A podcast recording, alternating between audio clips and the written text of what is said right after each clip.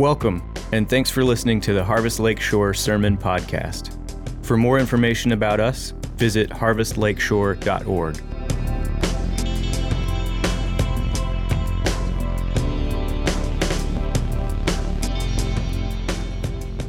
We'll be in Daniel chapter 2, verses 1 through 13.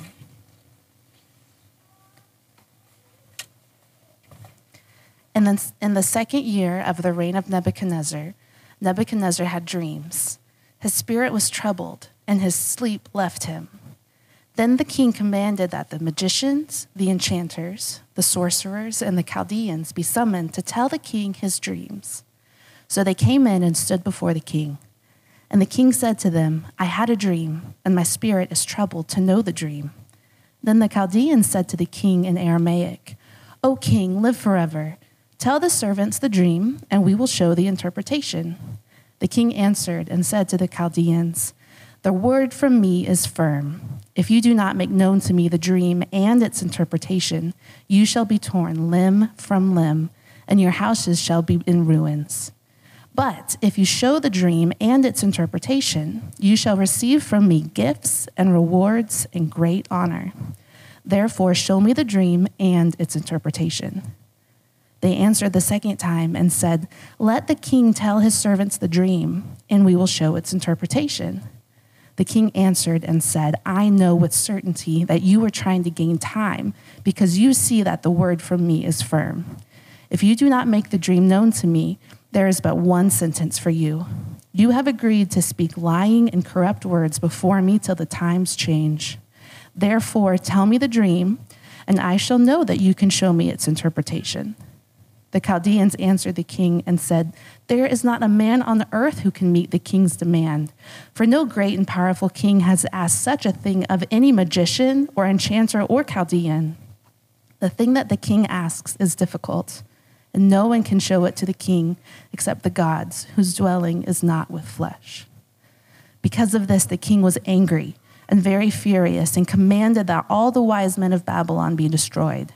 So the decree went out and the wise men were about to be killed, and they sought Daniel and his companions to kill them. This is the word of the Lord. You may be seated. Thank you, Sarah. As we continue studying about Daniel, who's in exile, um, I wanted to make you aware there's someone who is in a different land uh, to share the gospel. Uh, Tim Clark and his family uh, were missionaries that were supported by Lakeshore Baptist Church, uh, which used to meet here in this building, and they are in Japan in the Tokyo area. And they were going to launch their church back in April, uh, but a few things happened in the world, and they were actually able to launch with about 15 people this morning. We'll give you some more updates uh, in the months to come of things that are going on there. I just got some pictures this morning, so we didn't get them on the computer. But I just wanted to take a moment to pray uh, for them as they've launched their church there in Tokyo. Father, I pray that you would fill Tim with your spirit as he proclaims the gospel of the Lord Jesus Christ in a land where the ground has been hard for a long time. I pray, Lord, that you would soften the soil there, that you would soften the soil of the hearts uh, that are there, that they would be receptive to the gospel. Thank you, God, that this morning you brought three unbelievers to their very first gathering. So we pray, God, that you would fill them with your spirit, that you'd use them mightily to bring glory to your great name. We ask all this in Jesus' name. And all God's people said, Amen. Well, we'll keep you updated on what's going on with them uh, in the near future. Well, I read a story recently, and as I read it, I thought this could easily have happened in my house at one time. Let me share you, uh, share with you the story. Mom had just come home from a weekly grocery trip. She came into the house holding the top edge of a full paper grocery sack in one hand and balancing a crying baby in the other arm and urging forward two tired, grouchy preschoolers with her niece. Just as she squeezed through the back door and swung around the kitchen counter, the side of the paper grocery sack ripped. The sack and everything in it crashed to the floor, including a large, economy sized bottle of liquid dish soap. When the soap bottle hit the linoleum, the lid sprang off and soap glugged out. The mess oozed across the kitchen floor. Next, she put the baby, who was still crying, in the high chair. She told the two small children to jump over the pool of soap. Then she leapt across the puddle to grab a roll of paper towels. But as she got on her knees to sop up the soap, she heard a strange hissing sound coming from the grocery sack. Despite it being ripped, the sack was still sitting half upright on the floor where it had crashed. Mom looked inside to see what was hissing. A two liter strawberry soda bottle had ruptured inside the bag. The hissing sound was soda escaping from the bottle and rapidly filling the bottom of the paper sack. Mom grabbed the bottle and a few groceries remaining in the sack, threw them in the sink, then slowly, ever so carefully, she lifted the paper sack with its pool of soda and inched toward the sink, and she almost made it. But the bottom fell carbonated strawberry soda and liquid detergent began to swirl together around her feet. The result strawberry suds. As you can tell, as you would guess, the kids were quite elated, but mom, not so much. Now, this is a fun story. And when the bottom falls out of a grocery sack, our response can be in that moment shedding of tears, expressing frustration. But really, when you get a mop and you mop up the floor, it's a fun story for later, but not so much when the bottom falls out of your life. When you lose your job, when you fail a test when you get a report from a physician that is far more discouraging than encouraging, when your spouse says, I'm not sure if I want to be married to you anymore.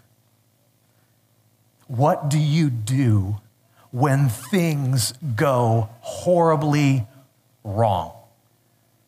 As Christians, we aren't insulated from the crisis of life. They're all around us. We experience life in a fallen world. Crippling disappointments face us, and disasters come to us when we don't anticipate they're going to happen.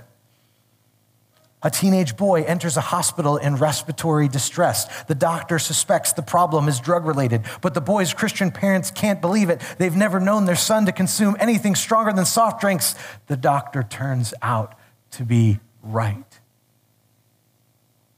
a state school board official, a lay leader in his church, is arrested for shoplifting a bottle of wine. The police report says he took the bottle into the restroom where he finished it off. How could he make such a foolish choice? Later reports tell of job pressures, personal medical problems, family tensions, and daughters recently diagnosed with brain tumor. The hidden wine binge is just a desperate attempt to escape it all. A wonderful Christian brother watches helplessly for a year and a half as only a his, his only daughter's marriage disintegrates. Then he loses his job. Then his daughter is killed in a car accident by a drunk driver. Real events experienced by real Christians. These stories remind us that we need to know what to do when the bottom falls out. And Daniel chapter 2 gives us what to do when the bottom falls out because the bottom was falling out of Daniel's life. As you remember from last week, things seemed to be looking pretty good for Daniel. I mean, at first, he's removed from his land. He's put here in Babylon, and he has to do some things where he trusts God. God delivers him, and he's kind of in this place of influence and authority, and everything kind of seems good. And then we come to this passage, as Sarah just read for us, that King Nebuchadnezzar, he gets a dream. And he, he gets this crazy dream, and he wants it to be interpreted. And he goes and he, he says, he gets his wise men, which at that time it wasn't Daniel and his friends of the wise men. He got some of the other wise men and said, Come and tell me the interpretation of this dream. And they're like, well, well, why don't you just tell us what it is and we'll give you the interpretation? And he's getting more angry and he's like, No, I want you to tell me before I tell you the dream. Don't you be a shyster to me. And they're like, Well, we can't do it. He's like, Well, I'm going to kill all of you. Not just you guys in front of me, but all the wise men. And then, as we read, Daniel gets word in verse 12. Because of this, the king was angry and very furious and commanded, and all the, commanded that all the wise men of Babylon be destroyed. So the decree went out, and the wise men were about to be killed, and they sought Daniel and his companions to kill them. I think it's safe to say the bottom fell out for Daniel. So this morning, what do we do when the bottom falls out? What do we do? We're going to look at five truths about God that we need to hold dear so when the bottom falls out, we know what to do. Because what we do needs to be rooted in who God is, not just a list of, I'm going to give you the specific things to do if this kind of thing happens to you. But if it's rooted in God, it will help us in any situation. The first truth we need to know is that God is working even when the bottom falls out. God is working. God is working here because right away, Daniel doesn't freak out.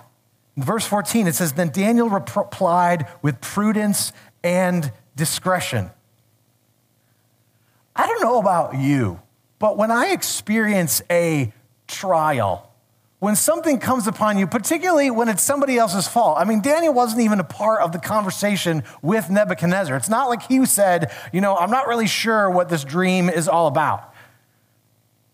And yet he's going to die for what somebody else did. Isn't our, isn't our temptation to do something different than reply with prudence and discretion? Because this happened out of the blue. Listen, Daniel's situation isn't different from ours. In fact, I can't think of too many situations where I've experienced something such as dire. I've not experienced being put to death because of somebody else's mistake, or at least the, the proposal of that.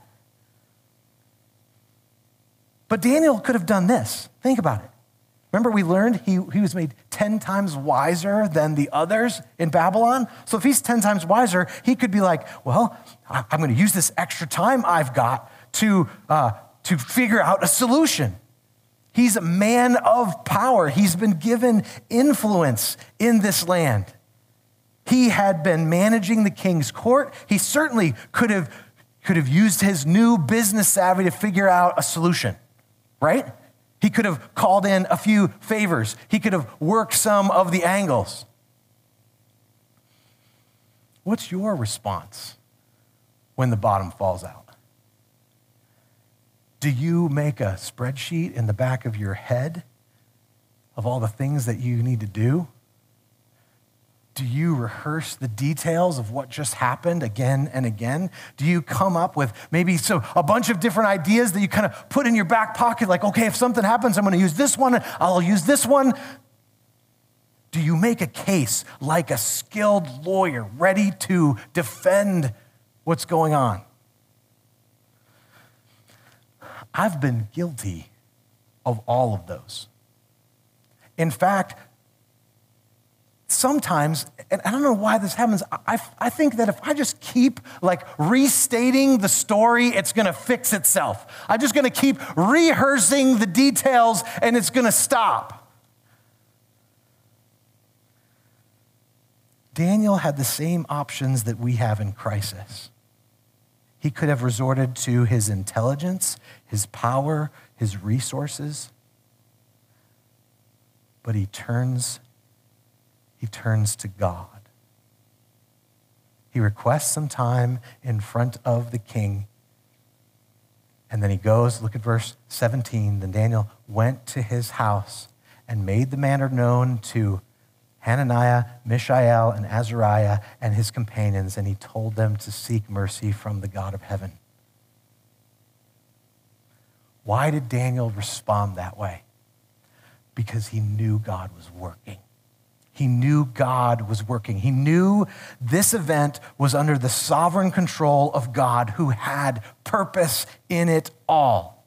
He didn't focus on the current situation. He remembered not only that what God had done for him, but he would have remembered because he was a learned man. He would have remembered what God had done for generations, how God had parted the Red Sea and how God had defeated their enemies and how God had just made his friends and him 10 times wiser than all the other wise men. He knew God was working, even in the midst of something that was as horrible as his impending death we need to know God is working. Even when it seems like we're in the midst of the fog, God is working. Daniel didn't have clarity. We can read, and maybe you've already read to the end of this chapter and you know how it turns out, but at this point in time, Daniel didn't know how it was going to turn out. Nebuchadnezzar wasn't like the nicest guy. It's not like he had this really wonderful reputation. They thought, oh, maybe he'll just sleep it off. There was the reality he was going to die. But he knew God was working. And even as he goes to his friends and he tells them, this is what he tells them in verse 18, and he told them to seek mercy from the God of heaven because God is where we find mercy when the bottom falls out. God is where we find mercy when the bottom falls out. And he told them to seek mercy from the God of heaven concerning this mystery so that Daniel and his companions might not be destroyed with the rest of the wise men of Babylon. Then the mystery was revealed to Daniel in the vision of the night. That's what happened. They sought mercy. We often think of mercy as being, you know, something that happens in, you know, gladiators and the, the strong guy beats the weak guy and he's about ready to kill him and that guy just cries out for mercy. But mercy is kindness shown regardless of merit. God, said, God, God shows us kindness regardless of our merit. That's what Daniel is exhorting his friends and asking them to go to God and ask him to show kindness, knowing that we don't, we don't deserve it. We're just his servants, but yet let's ask him for that mercy because he extends that mercy. Because that's where we find it when the bottom falls out. He's accessible, he's close, he's caring. How was it that the king who had the world by the tail is afflicted by a dream and can't sleep? And yet, this other guy who's from the conquered kingdom, who's probably like 12 years younger than him, he's the one that's making the rash decisions. It's because God was the source of mercy for Daniel. God was the source of mercy for Daniel. Now, certainly, it could have been just as tempting for him as it would be for us. The bottom's fallen out. Does God care about me? Why is this bad stuff always happening to me? What does God want from me? He could have said those things. Maybe you've said those things. But Daniel had to remember when he trusted God, what we learned from the last chapter, and boldly honored God that God delivered him. He knows things like Psalm 46, 1 to 3, that says, God is our refuge and strength, a very present help in trouble. Therefore, we will not fear, though the earth gives way, though the mountains be moved into the heart of the sea, though its waters roar and foam, though the mountains tremble at its swelling. We shouldn't be surprised when affliction comes, when trials come, or when the bottom falls out. We live in a fallen world. All we have to do is read through our Bibles to see that the bottom falls out again and again and again. to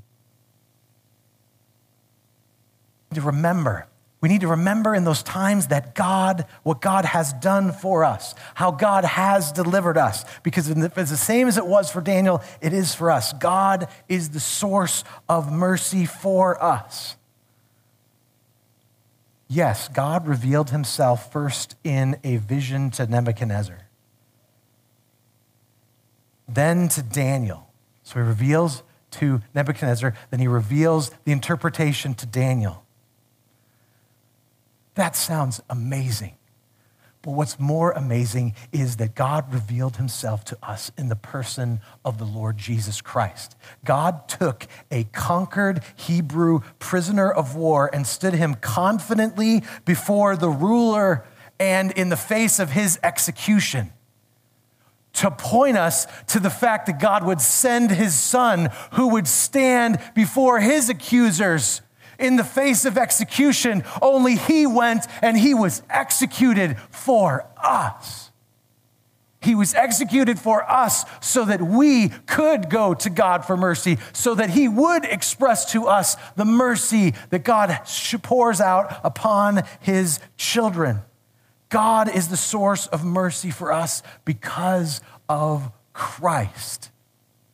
So we know this amazing truth in Hebrews 4. Since then, we have a great high priest who has passed through the heavens, Jesus, the Son of God. Let us hold fast our confession, for we do not have a high priest who is unable to sympathize with our weaknesses, but one who in every respect has been tempted as we are, yet without sin. Let us then, with confidence, draw near to the throne of grace that we may receive mercy and find grace to help in time of need. That's what we do. Daniel was looking to that day of the great day of salvation. Those who have trusted in Christ have experienced that great day of salvation, and we can go to the throne of grace where we can find mercy and grace and help when the bottom falls out. And we need to do what Daniel did. We need to recruit our friends to help us to pray. Why is it that we do small groups? Why is it that we gather together? Why is it that we encourage one another? Because we need one another. When the bottom has fallen out in my life, I have been so grateful to fall into the arms of the saints who've been in my small groups, been in the faith families I've been a part of, to gather with me to pray and to seek God for mercy. We, we don't keep it to ourselves. Daniel, he, he was the guy that was given the ability to interpret dreams. He could have been the one, like, I got it, I'm to interpret this dream, we're to be fine. He interpreted dreams as a gift from the Lord. And he goes and he asks his three friends to pray. Friends, you have brothers and sisters in Christ that are seated here or who are watching from home that you gather with in small groups. When the bottom falls out, cry out to the Lord and you reach out to your brothers and sisters and you cry out to God for mercy together. You're not alone in this. God is where we find mercy when the bottom falls out. Because when we pray, we're acknowledging we have a need. Trials expose the reality that we have a need. We have a need for God whether that trial has come as a result of our own mistakes or sin, or that trial has come at the hands of somebody else's sin, or the fact that we live in a fallen world, it doesn't matter where it came from. The, the way God uses it is to show us our need, and our response is the same. Cry out to God, and He's the one who will answer because God is the one who answers prayer.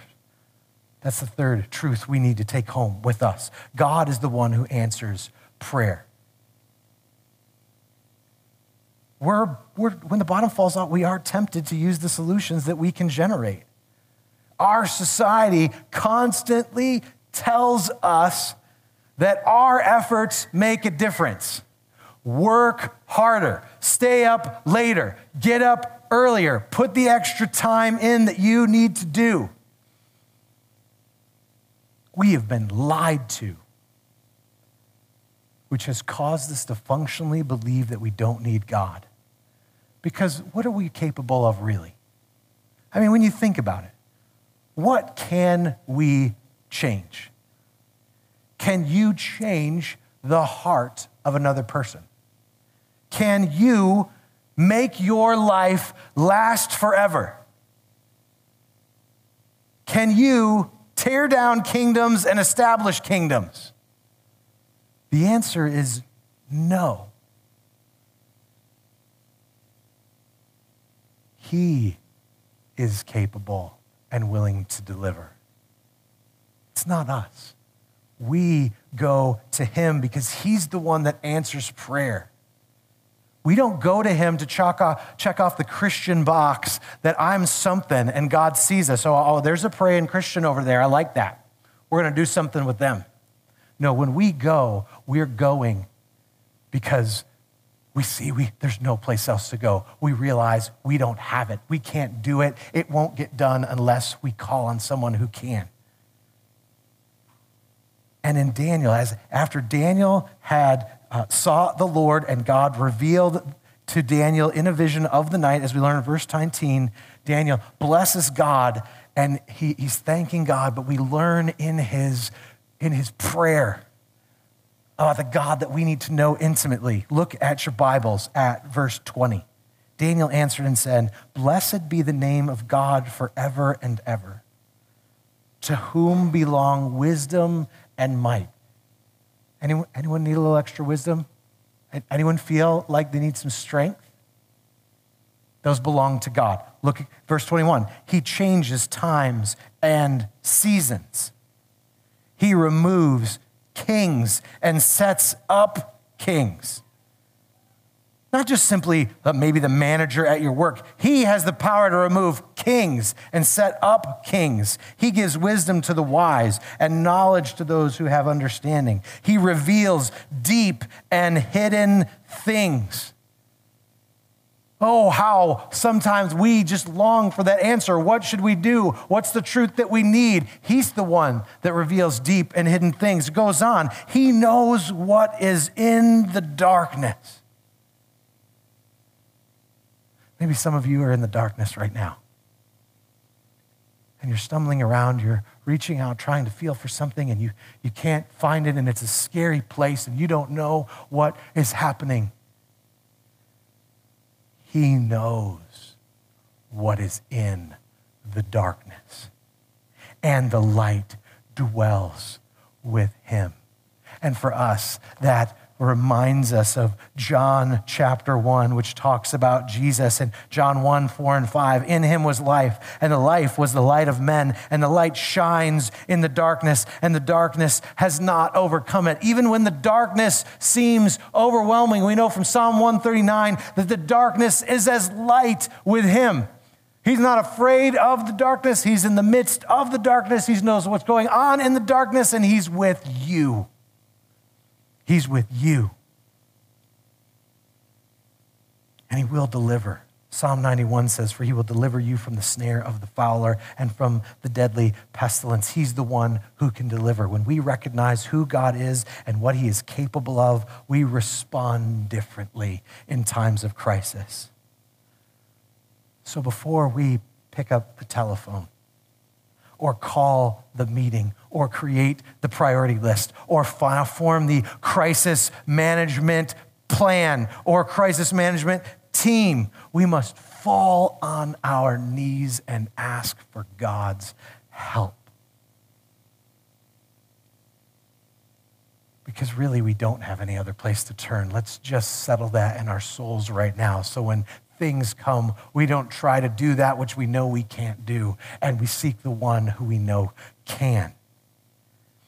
And when he does meet us, we need to be reminded of Daniel's example because he deserves our thanks and praise. God deserves our thanks and praise because at the end of this prayer, he says, To you, O God of my fathers, I give thanks and praise. For you have given me wisdom and might and have made known to me what was asked of you. For you have made known to us the king's matter. So he's thanking God for getting the vision. But remember the context right here. Daniel knows what, what the interpretation is, but Nebuchadnezzar doesn't. And if he gets honked off in the middle of the night and sends his guards in a little early, Daniel's to die. So you would think he's got the interpretation of the dream. I'm going to go right now and I'm going to go really quick and I'm going to tell him, God gave me the thing. Throw the things off. Let's go. Let's go tell him because we're saved. No, he stops and he thanks God. He acknowledges God. He shows gratefulness to God. He's not like the 10 lepers, uh, the 10 lepers in uh, the Gospel of Luke who Jesus healed. And nine of them took off. And only one stayed and thanked Jesus. Let us not be too eager to get on with life that we forget where the provision or the healing comes from. When we praise in our hearts, no matter how deep is the darkness, though which we must walk. Our hands are in God's hands. He will not let us go. He has not departed. He's the one who answers prayer. He's the one who is working when the bottom falls out. He's the one who extends mercy. And God then uses us to reveal his truth to the world. It, wasn't, it didn't just stop here. God answers Daniel's prayer and then it's comfy. God answers the prayer so that Daniel can now go on and live a comfortable life. God's doing a whole lot more than just helping our lives to be comfortable. God brings deliverance for Daniel for a purpose, to bring glory and praise to his name. So even as God comes and meets you in your trial and takes you out of that or is used that, he's going to use that, even if it's hard, even if you're still walking through it, he's going to use it to bring glory to his name. Because God used Daniel, first off, to save those who rejected God. I mean, look at verse 24. What Daniel says after he thanks God, he says, he goes to Arioch, whom the king had appointed to destroy the wise men of Babylon. My guess is he didn't seem to be like a friendly guy. You know, he's the one in charge of killing everyone. That's who he goes to. And he went and said to him, Do not destroy the wise men of Babylon. Bring me before the king, and I will show the king the interpretation.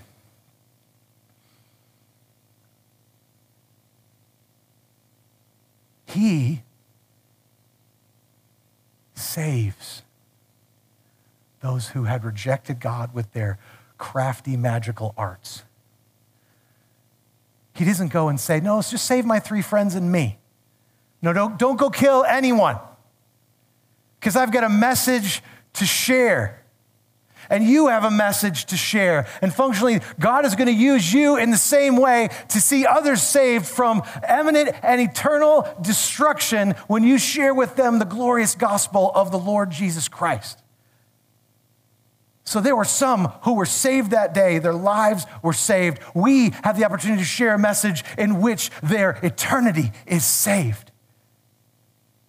So God used Daniel to save those who rejected, and God's going to use you to be the means of grace where others are going to get saved who are currently rejecting God. And then his trust wasn't in him, his trust was in the God who reveals mysteries. Look at verse 27. Daniel answered the king. So after he went, Daniel answered the king and said, no wise men, enchanters, magicians, or astrologers can show to the king the mystery that the king has asked. But there is a God in heaven who reveals mysteries. And he has made known to King Nebuchadnezzar what will be in the latter days. Your dream and the visions of your head as you lay on the bed are these. To you, O king, as you lay in the bed, came thoughts of what would be after this. And he who reveals mysteries has made known to you what is to be. But as for me, this mystery has been revealed to me, not because of any wisdom that I have, more than all the living, but in order that the interpretation may be made known to the king and that you may know the thoughts of your mind. Daniel doesn't take credit. No one can do this. God's the one that reveals the truth. So as you go to share the gospel, you don't rely on your own abilities. Daniel, who was given the ability to interpret dreams and visions, who was given the wisdom uh, 10 times more than others, says, I, I didn't do it. God did it. The gospel is said to be the power of God unto salvation to those who believe. Not you, the messenger, is so amazing that some will believe if you have a good, crafty speech. No, you share the gospel, and that's the message. And God is the one who's going to reveal to them. The Holy Spirit's job is the one to go and convict. You don't have to bring conviction. You don't have to heap up condemnation. You don't have to stand on a street corner and tell people that they're going to hell. You can graciously tell them, God has revealed this to me as, God, as Paul shared, that God had revealed to him the message of the gospel. This mystery was revealed to him, and this mystery is revealed to you, and you can share it with others. And God will reveal that truth to others. And it won't always be easy because God called Daniel to speak the hard truth to a powerful man. We won't read all, the whole interpretation of the dream. I'd encourage you to do that this afternoon but in the midst of it, there's a highlighting of the fact that the interpretation is not one that you would think would be encouraging. Here's a guy who just wants to kill everybody when they don't, don't do what he wants them to do. He's a guy who conquered their kingdom, and Daniel gets the interpretation and thanks God for it. And this is what the interpretation is um, Your kingdom is going to fall. And then this other kingdom is going to take over your kingdom. And then there's another kingdom that's going to take over that kingdom. And then there's another one after that that's going to take over that kingdom. He's got to go share the bad news with Nebuchadnezzar. We know from history that these kingdoms were likely the Medo Persian kingdom that would take over Nebuchadnezzar's kingdom. And then after that, the Greeks, uh, that were an empire of great strength, would take over that kingdom, and then they'd be succeeded by Rome. But the truth was embarrassingly clear. Eventually, Nebuchadnezzar, all this that you have possessed and built will be destroyed and scattered like chaff into the wind. That's, that's what's going to happen. And that's the message that Daniel's got to go tell the king. And that's what it feels like when we have to go share the gospel with people because we can't just go say God loves you, which is absolutely true. We must tell them the bad news. We must tell them the bad news that if they don't turn and follow Jesus, if they don't repent of their sins, they will face an eternity without God in a place that Jesus describes as a place of weeping and gnashing of teeth. The call to follow Christ is not a call to live a wonderful uh, life here in this world that's pleasurable and prosperous. No, it's a call to sacrifice. It's a call to take up your cross and follow Jesus. That's the call. It's a hard call, but it's a true call. And it's what God calls us to do and calls us to share with others that they would follow Jesus. We're to go and make disciples, right, of all nations and teach them to obey all that Jesus commanded commanded. And it's a hard word sometimes, but it's a good word. And we can trust God in doing his work. But if you're here this morning and you and you've not trusted in Jesus, or if you're watching online and you've never trusted in Jesus, I want to encourage you to consider Nebuchadnezzar's life for just a minute. He was literally on top of the world. He had power and dominion. You may have desires and dreams for advancement or making money or, or doing well in this athletic event or this academic uh, thing that you want to do. You may want to establish your own little kingdom. But be sobered by this story. Because Nebuchadnezzar's kingdom was destroyed. And your kingdom will not last. Not gold or silver or bronze or even iron can stand up against God's eternal king. So please trust in Christ today. Friends, share that message. The time is fulfilled, as it says in Mark, and the kingdom of God is at hand. Repent and believe in the gospel of the Lord Jesus Christ. God's going to call you to share this news with people that you won't believe God could change, but God does because God used Daniel and, and God changed the hearts of others. Look at verse 46 and 47.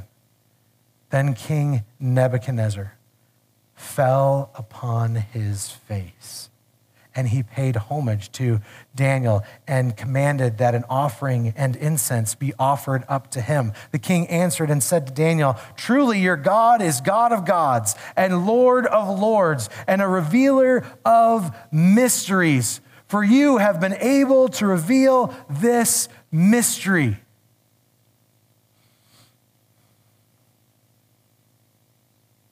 Nebuchadnezzar, in that moment, acknowledged God because Daniel was faithful to share the message that God had given him.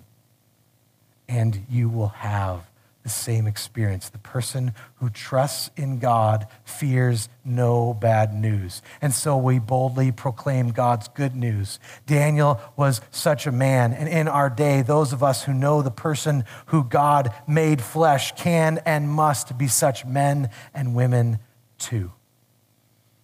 Because the reality is the story doesn't end here. In verse 49,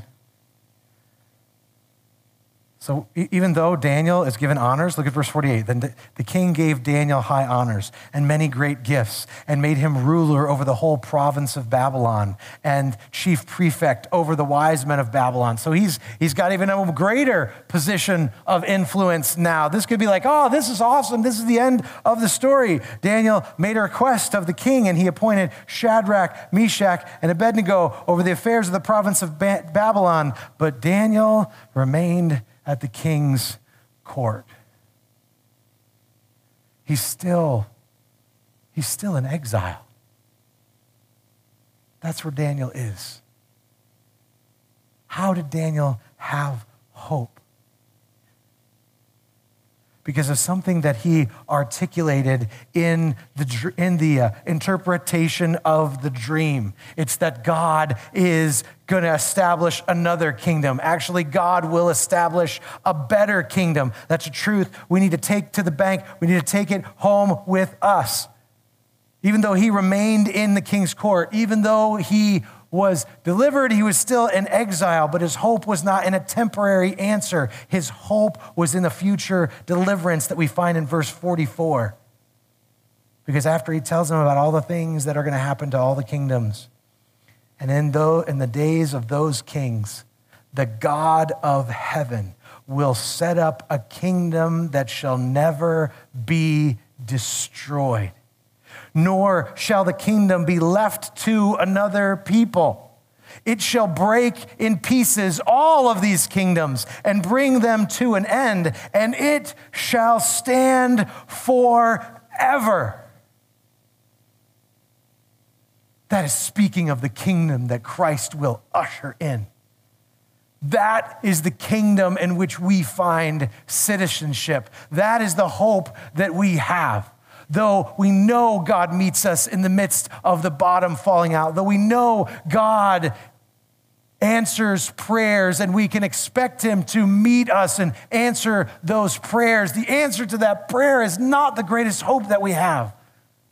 The greatest hope that we have is that a kingdom is coming that will be like no other. A kingdom is coming that will have no end. A kingdom is coming that will be established, that will never be affected by evil rulers or those trying to overthrow or viruses or sicknesses or none of that.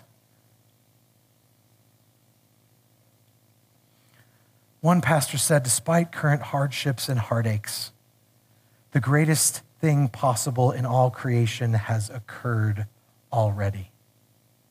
Jesus shattered the powers of Satan by taking the penalty for our sins on himself at Calvary. Then our Savior rose in victory over death, showing that he had defeated sin's power. As believers, we are forgiven. We need not live under guilt. We are children of the King, and awaiting us is the full flowering of his heavenly kingdom, where there shall be no more tears and trials. He holds us in the palm of his hand, and there is nothing that will occur in your life or mine that God will not work out for our good and his ultimate glory. This is adequate reason for us to praise him when the trials of life swirl around us like the suds around that mom when they seem like they're going on and on.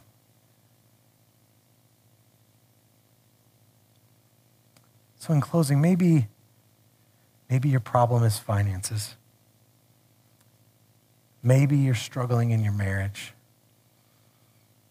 Maybe someone you love is suffering some kind of illness, or you just feel crushed by the weight of the stress in your life, or perhaps something else has gone wrong that, that truly is so deeply painful, you have trouble even acknowledging it.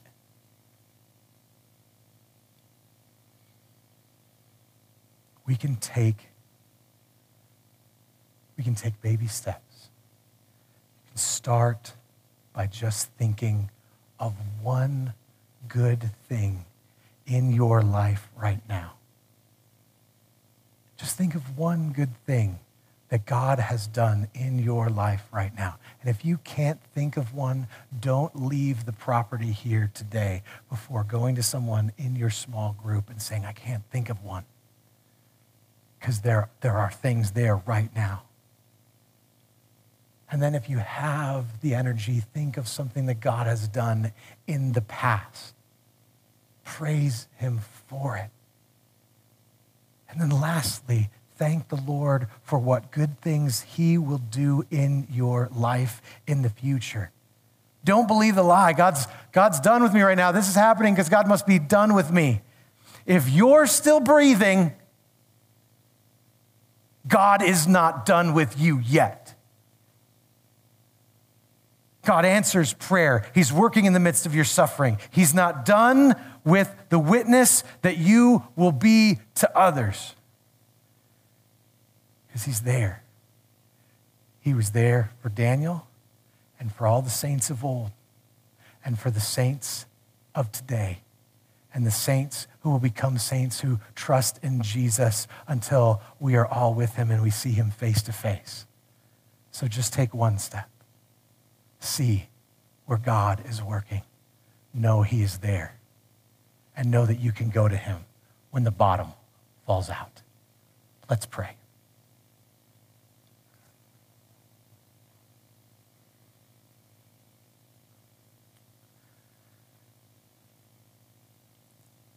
Father, I don't want to quickly rush on. In fact, right now, Father, as we as we are seated here, I ask, God, that you would meet those who are feeling an overwhelming weight. And would they sense your presence right now? They feel such a weight that I don't want to call on others even to acknowledge them because the shame of knowing they're struggling could be overwhelming. And I pray, God, whether at home or here, that they would know your presence right now. That they would be reminded of these amazing truths we've learned about you in your word right now.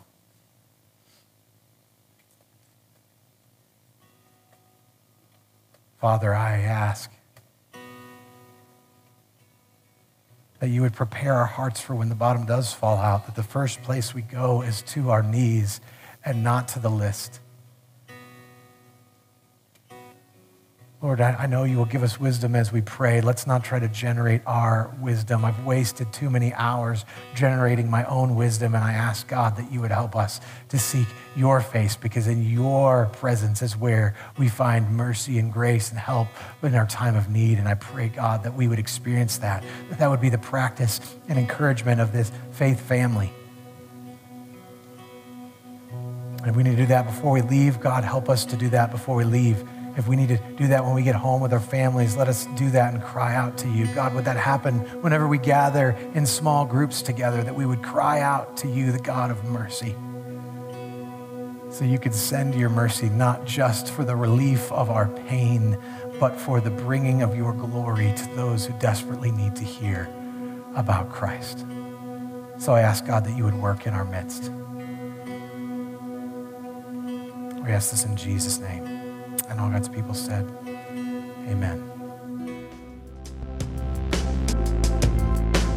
Thank you for listening to the Harvest Lakeshore Sermon Podcast.